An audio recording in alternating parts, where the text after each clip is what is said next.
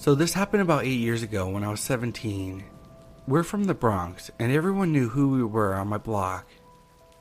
I was the one raising my brothers, so I would take them everywhere I went, but we would spend the summer days at the zoo or different parks in New York City. One particular summer day, I had taken them to the park not too far from home, and we headed back right before the sunset. As we crossed the street and approached somewhat of an isolated street, I noticed a black van up ahead. Being from New York City, you learn not to react to strange things, but I was still keeping an eye on the van because it was parked right in front of a fire hydrant and didn't have a license plate. I had my then 2-year-old brother carried on my right side of my hip, told my 7-year-old brother to get on the right side of me, putting him between myself and the building, and kept walking as fast as I could without raising suspicion. As we were about 5 feet away from the van, a man steps out from the driver's side and is headed towards the back of the van, but another opens the passenger door but doesn't come out. At this point, the man is approaching us and making an uncomfortable amount of eye contact with me. Something in me decided to point out a window of a house behind him and say loudly, as if I was speaking to my brothers, "Look, it's not even curfew yet and Mama's already looking out the window for us." The man stops right in his tracks and looks where I pointed and then looks at us one more time, then ran back into the van. They started it but didn't move, so I grabbed my brother's hand and crossed the street and knocked on the door of my supposed home and prayed that someone would answer. I knocked again, and after 15 seconds of sweating bullets, a woman answered the door, and I explained to her in a quick whisper that I believed that the men in the van behind us were trying to abduct us and that we needed her to pretend to be our mom. She paused for a second and then smiled and let us in and locked the door behind us. She asked if we were okay and if we needed to call the police. I said that if they weren't gone in the next 10 minutes, then yes. When she looked outside about 7 minutes later, the van was gone. After that, I had called the son of the shop owner near the building and asked him to meet us and walk us home, and he did. Thank God that woman was home. She told me that she had left work early that day because of a bad migraine. Whatever was at work, I'm grateful for it.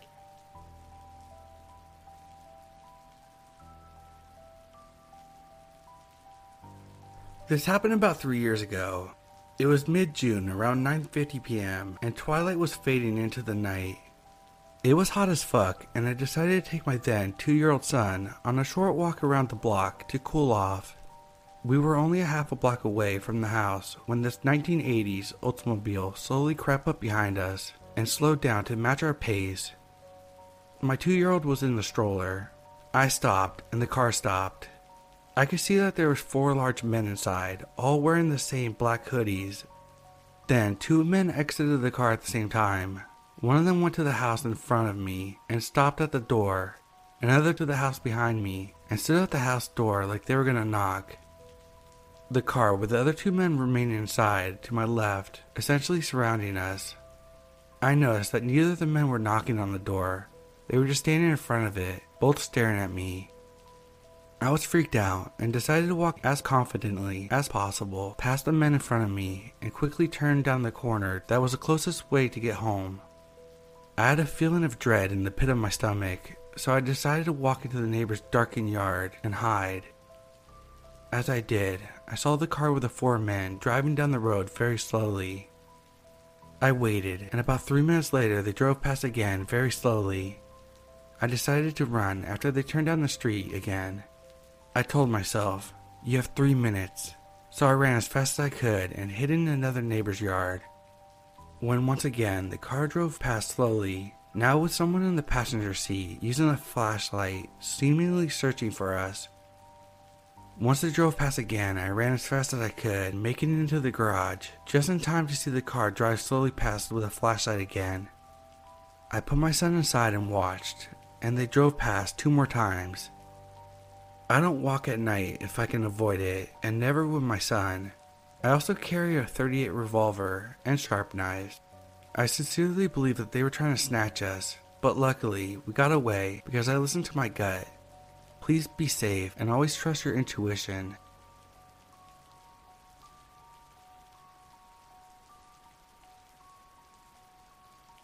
Several years ago, when I was 25, I lived with, at the time, one of my best friends.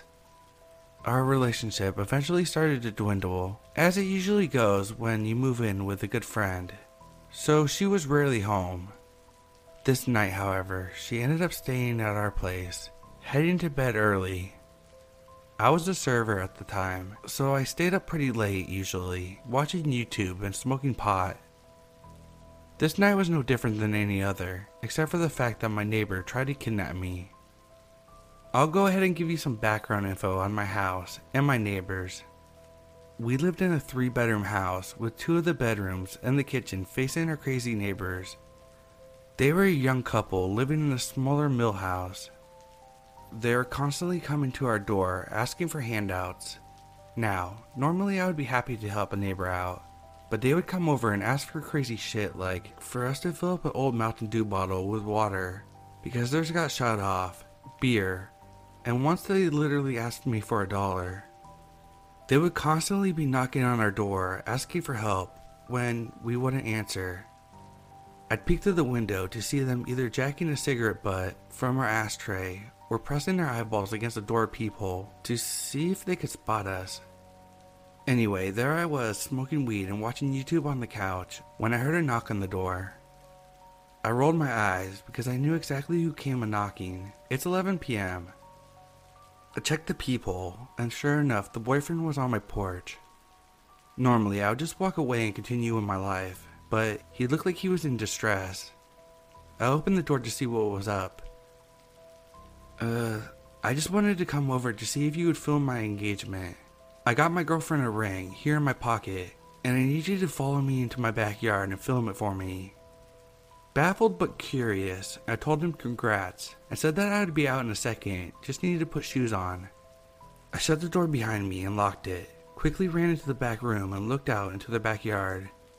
I peeked through the blinds to see the setup. Nothing.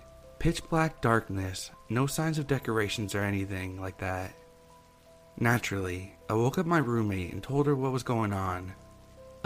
Yeah, fuck that, she said to me, and we both walked back up to the door after the boyfriend started banging on the door. I couldn't see anything and was confused all the way up until he pulled his eyeball away from the peephole. I quickly turned around and put my back against the door. My roommate came running back to the door from her room, manning 2 wire hangers for protection. We both clung onto the hangers and sat up against the door until he finally left. We were so freaked out but wanted to make sure we weren't overreacting. We went out our back door and hopped into the car so we could do a drive-by. They always had their front door open and also didn't have any blinds, so it was easy to see in the house. Slowly we crept in the car and peered into the living room. Sitting on the couch, all staring at the wall, looking strung out, was a couple and an older man. We sped off and ended up staying at a friend's house that night. I never answered the door for either of them again. One day I came home from work and an older lady was parked in their driveway. She walked up to me as I got out of my car and asked if I knew where the neighbors were. I told her I hadn't seen them in a while, and she informed me that she was the owner. She told me that they were months late on the rent and that she finally came to evict them. She entered the home to find it completely trashed, needles and garbage everywhere, holes in the wall, and literal shit on the floor. I told her that I was sorry that she had to deal with all of that, but I was happy that they were finally gone. I'm not 100% sure what was going on that night, but I'm glad I didn't follow him to the backyard.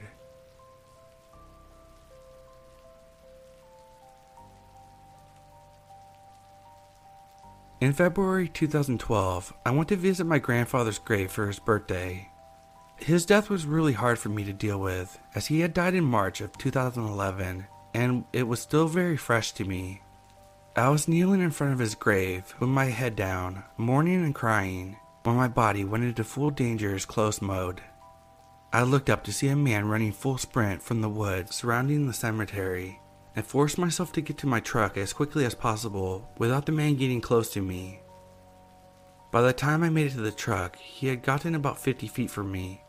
I jumped in and unlocked the door. Much to his apparent displeasure, he threw his hands up in a huff like his favorite team had just lost a football game. I started the truck and drove out as fast as I could, but not before driving right past him. I didn't break eye contact for a second, and neither did he, so I got a really good look at his face. Cut to a few years later. I'm bored at work and decided to download an app that had a ton of paranormal, cryptid, serial killer, and UFO articles. As I was browsing through the serial killer, I came across one that made my heart drop into my ass. Israel Keyes, most known for murdering an underage girl in Alaska, dismembering her body, and dropping the pieces into a frozen lake. He would bury kill kits in places long before he ever committed the crimes. After the incident in Alaska, he had traveled into Texas for a wedding in a city not too far from where I lived, and had disappeared for a bit, and no one in his family knew where he was. He was arrested in that city and brought to the prison one city over from me before he was brought back to Alaska to stand trial. About a year ago, I found a book about him that provided a lot of details I had given here. He had been killing for years, and no one knows what the actual death toll was. He eventually killed himself in prison. At the end of the book about him, he describes some of his favorite places to abduct people, public parks, and cemeteries. I often wonder if there's a kill kit buried in those woods. You were fast, Israel, but I was faster, and I'm glad we didn't officially meet.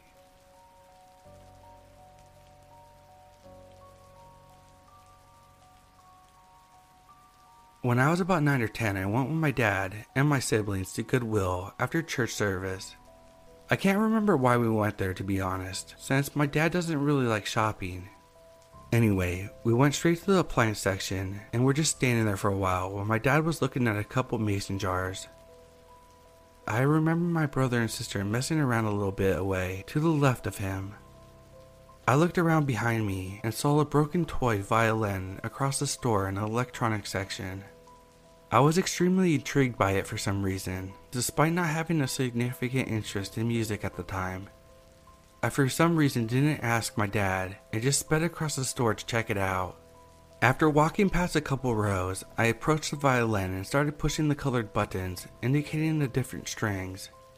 For like 5 minutes, I just stood there pressing the buttons, even though no sound came out. I suddenly felt someone standing so close to me that I could feel the heat coming from behind me. Before I turned, I heard a man say, "Hey, that's a pretty cool violin." I wasn't as panicked as I should have been, and literally just turned my head to the side and saw this greasy guy with a beer belly and an extremely long blonde ponytail touching his waist, wearing a baseball cap, stained wife beater, and cargo shorts. I just kinda stared at him like, "Oh, haha, yeah." He picked it up and was like, "Dang, how much do you think you can get for this? It looks pretty expensive." As I just stood there, I don't know. It's plastic." He then said, "That was nice playing. You could become a pro one day." Then he was just staring at me like for way too long. I started to get a weird feeling, but thankfully my sister came up behind me and yanked me back and legit said, "Get away from him. He's a pedo." And dragged me back to where my dad and brother were. The guy quickly put his violin down and started walking across to the entrance. I remember my sister continued scolding me, and for some reason I kept saying, "Stop, I'm talking to him. What the heck? I'm pretty sure I know what stranger danger is." What was kind of strange though is that my dad was still looking at the same jars in the same spot the entire time. I think at least 15 minutes had passed. My sister told him I was talking to a stranger, but I just remember him saying, "Okay, time to go," and that was that. I can't remember the rest of the day. Strangely enough, I started learning violin for strings class later that 5th grade year, but just picked it up again senior year. I recall this event randomly while practicing.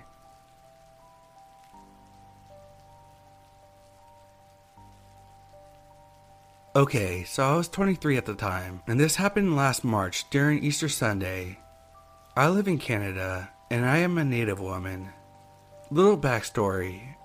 I was in an accident and was rushed to the hospital 2 hours away from where I lived. I spent the day in the hospital and finally was discharged that evening.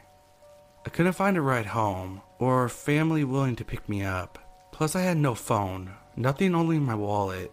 Everything else was lost during the rollover. It was about 2 a.m. when I called a taxi. Yes, I know, stupid. My family always told me and warned me about co-op taxis. Those men are creepy, but I literally had no choice. I got picked up and the taxi man right away asks, "Wanna come camp at my place? I can bring you home tomorrow." I told him I had to be home tonight. He then offered to buy me coffee right before we left the city. I noticed when he was ordering through the drive-thru, he took a while to give me my drink. Me being paranoid, I thought he might have slipped something in there. I held it during the whole ride, but didn't drink it. He was taking me through all these weird back roads I had never been before. I know the way back from the city, but he insisted that we were going the right way. As we were getting closer, he kept asking me weird questions. He asked, "Can a man like me come date women out here? Will your men do anything? Am I allowed to be here?" He was Muslim, but the one that scared me the most was when he asked, "Do you want to come back to the city with me and be my wife? Let's go to your house and pack up all your clothes and you can come back with me." He also asked at the point, "What if I never bring you back? What do you think would happen?" Let me tell you, I've never prayed so hard to make it home alive in my entire life. I thought I was going to be another missing and murdered indigenous woman. Nobody knew I was coming home. Nobody bothered to try to pick me up, and my house was empty when I got home. Sometimes I think, what would it even matter if I came home or not? I know I'm fortunate to have lived through the accident and being brought home, but it just hurts that no one was there to see if I was okay mentally or emotionally. I've told some people this story and they just told me it's my fault. Do it again. I just figured I'd write this here. Needed to get it out.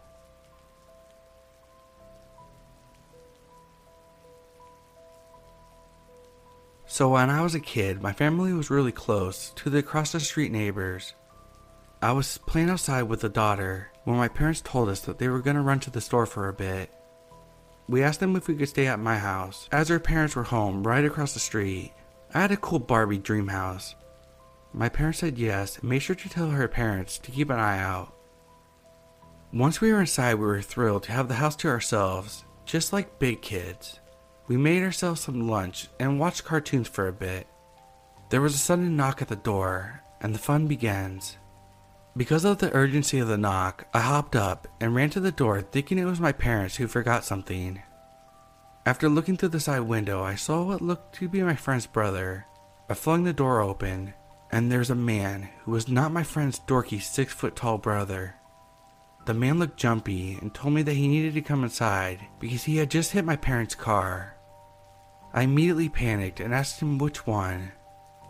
He took a few steps back to look at the driveway and said, "The red one, my mom's prized BMW."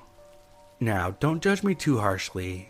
I was maybe 9 or 10, and someone told me that they ruined the car that my mom loved just as much, if not more, than us kids.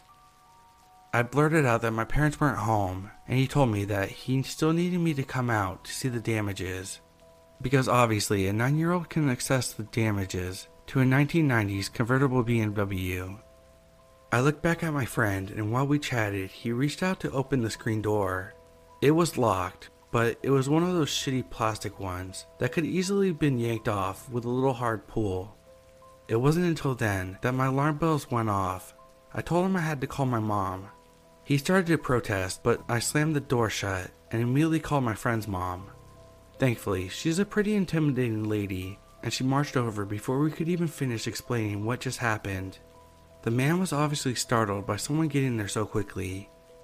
When she demanded to know why he was at the door, he stammered something about selling magazines. Obviously, he didn't have anything with him, so she told him to get lost and she was calling the cops. It was at this point I looked out and noticed the car pull up, and he quickly went to hop in. I think that's when we all came to the realization at the same time that someone had been in the car waiting for him at the top of the street. My friend's mom turned white as a ghost with recognition, then immediately red with anger. Let's just say we weren't allowed to be home alone for a long time after that.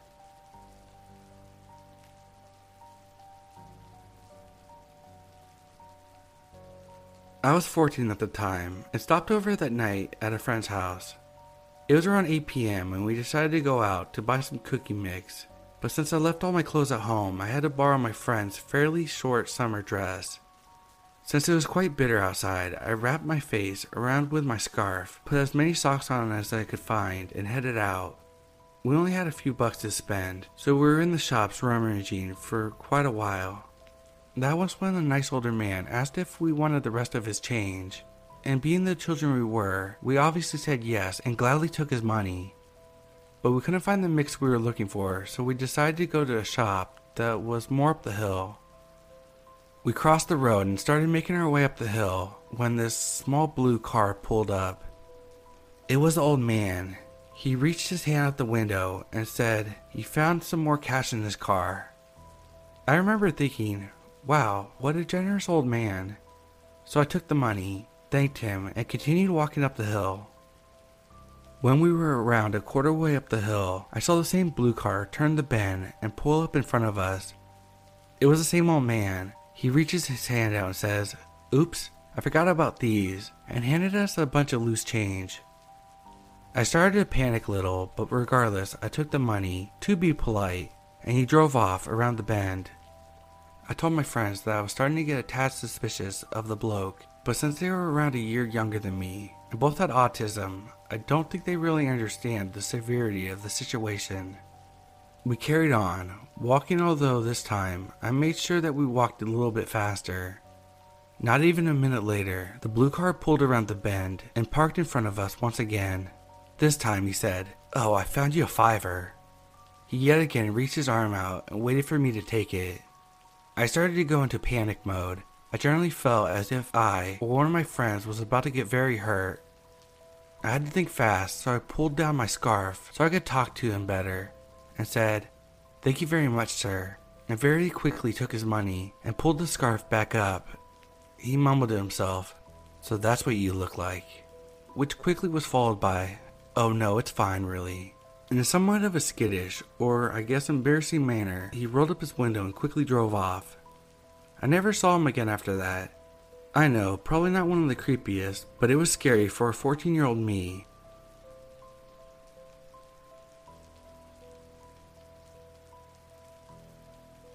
This was quite a while ago. I was about 8 or 9 years old, and my dream was to be an archaeologist. A friend of my mom's knew someone that was actual real-life archaeologist. Imagine my excitement. I was expecting one of those Indiana Jones types. Instead, she was a 20-year-old postgraduate student that worked at my city's Natural History Museum. I met her at a gathering that my mom's friend threw and started talking to her about my interest in the field.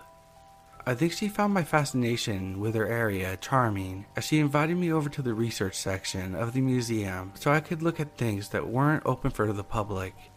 It was a very cool experience, which I greatly enjoyed. The creepy part came after my visit was over. As a way to thank my new archaeologist friend for the tour, my mom offered her a ride to her house, which she accepted. At this point, it was maybe 8 p.m. I don't really remember, but at this point, it was already dark out. When we arrived at her house, we noticed that there was a person waiting in a car with all the lights off in front of her driveway. The archaeologist was kind of creeped out by this, especially since her roommate wasn't in town. So my mom told her not to worry and that we would wait until she entered her house before we left. She exited the car and went into her home without any incident. However, as soon as she closed her door, the parked car, still without lights on, drove off in a hurry, with tires screeching and everything. Even though it might seem kind of uneventful, it still really creeps me out to think what would have happened if I hadn't been invited to the museum, if my mom hadn't offered her a ride home that day.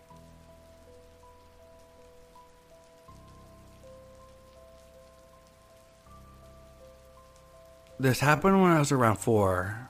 My mom and I were walking on a large sidewalk when I arrived at a crossroad where we had to wait to cross the street. At the street corner right behind me, the spot where we were waiting, there is this very big gray building.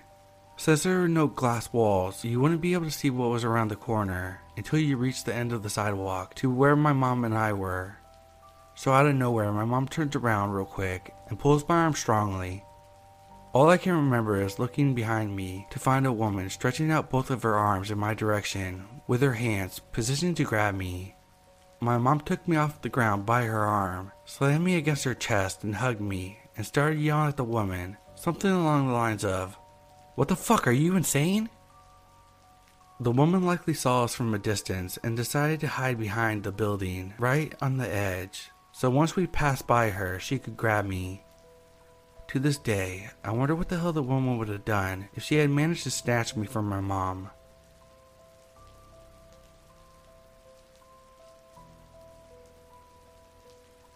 This isn't that interesting, but I'm pretty sure I almost got kidnapped a few months ago. Every night I walk my dog, a lab mix, around 4 to 7 p.m. because it's winter and it's been getting darker earlier lately. I usually have music blasting in my earbuds and keep my head down because of how cold and windy it is. But one day I was walking my dog closer to 8-ish. I noticed a truck slowing to a stop next to me. At first, I didn't think anything of it because it was a stop sign, but the man driving parked and got out of his truck.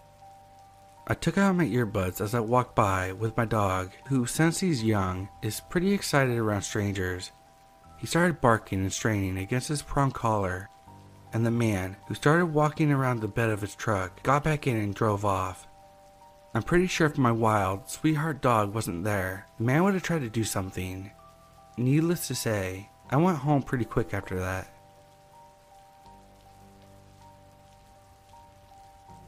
I'm a 32-year-old male. I had to walk a mile from the bus station to get to my house as a kid. The road I lived on was a small gravel road, so the bus didn't go down it as part of its route. It was in a very rural part of Pennsylvania in the 90s. I hated that walk, especially when a storm was rolling in or something. I was walking down the road, which had no other houses on the whole road besides our house. Suddenly, a car stops next to me and asks me if I want to ride. I don't remember saying yes necessarily, but they managed to convince me to get in. It was a teeny car, and 2 men sat in the front and 3 in the back. They told me that there was plenty of space, but I had to sit on one of the dude's laps. I remember like it was yesterday that when they dropped me off, I can remember them all waving to me super happy, shouting out the car, "Thanks, thank you." I casually mentioned it later to my parents that night, and my father got furious and interrogated me on what happened and who they were, what they looked like, exactly what did they say, etc. I remember them asking me if I was my father's son. They knew his name, and that's how they made me feel like it was okay to get in the car. He repeatedly yelled at me that I'm never to go into anybody's car. I remember him being fixated and asking me about how and what they said when they thanked me. I remember him making some phone calls and rushing out for the majority of the night. What sticks out with me is I remember the ride seeming way longer than it should have been. I remember having this feeling of dread, like I might never actually be back at my house again. I remember a sense of disbelief and relief when they actually dropped me off in front of my house.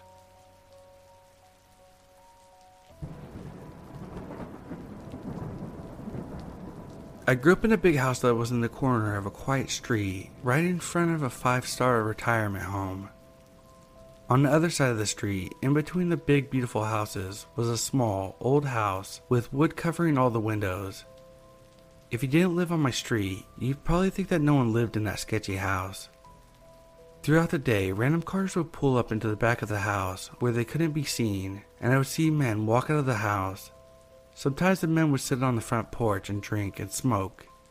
Around 9:30 each night, the nurse and caregiver shifts would change at the retirement home. In front of my house, there was a bus stop where all the employees would wait for the bus or for their rides. It was approximately 10 p.m. on a warm night in June. I was in the basement and had the windows cracked open. I was at home with my mom and 3 sisters when I heard screaming from outside. My sisters heard it as well. We looked outside of the windows, but it was too dark to see anything clearly. We saw a woman running around the 3 cars in our driveway and assumed that someone was breaking into one of our cars. But she was being chased by 2 men. We got scared and ran inside to our mom. My sisters and I were young teens at the time and too scared to go outside. The screaming continued for a few minutes, and I saw the man grab the woman and try pushing her into the trunk of their SUV. She was trying hard to fight and resist. At that exact moment, my dad was arriving home and noticed a black Jeep with the trunk open, blocking the street. Flashed his lights and honked at them, not thinking anything was going on. The kidnappers must have thought someone had spotted what they were doing and immediately threw the woman on the ground, got into the Jeep and drove off. My dad parked his car and found the woman on the ground. She was crying so much and she kept thanking my dad. As my dad connected the dots, he realized he stopped her from getting thrown into the vehicle. He looked around and saw a few men standing outside the sketchy house and realized that they were watching the whole kidnapping happen without interfering. He invited the woman into our home and she called the police. She was a 55-year-old nurse and she told us that she waits outside of her house for her son to pick her up every night. When the police arrived, they took statements and gathered the kidnapper's fingerprints.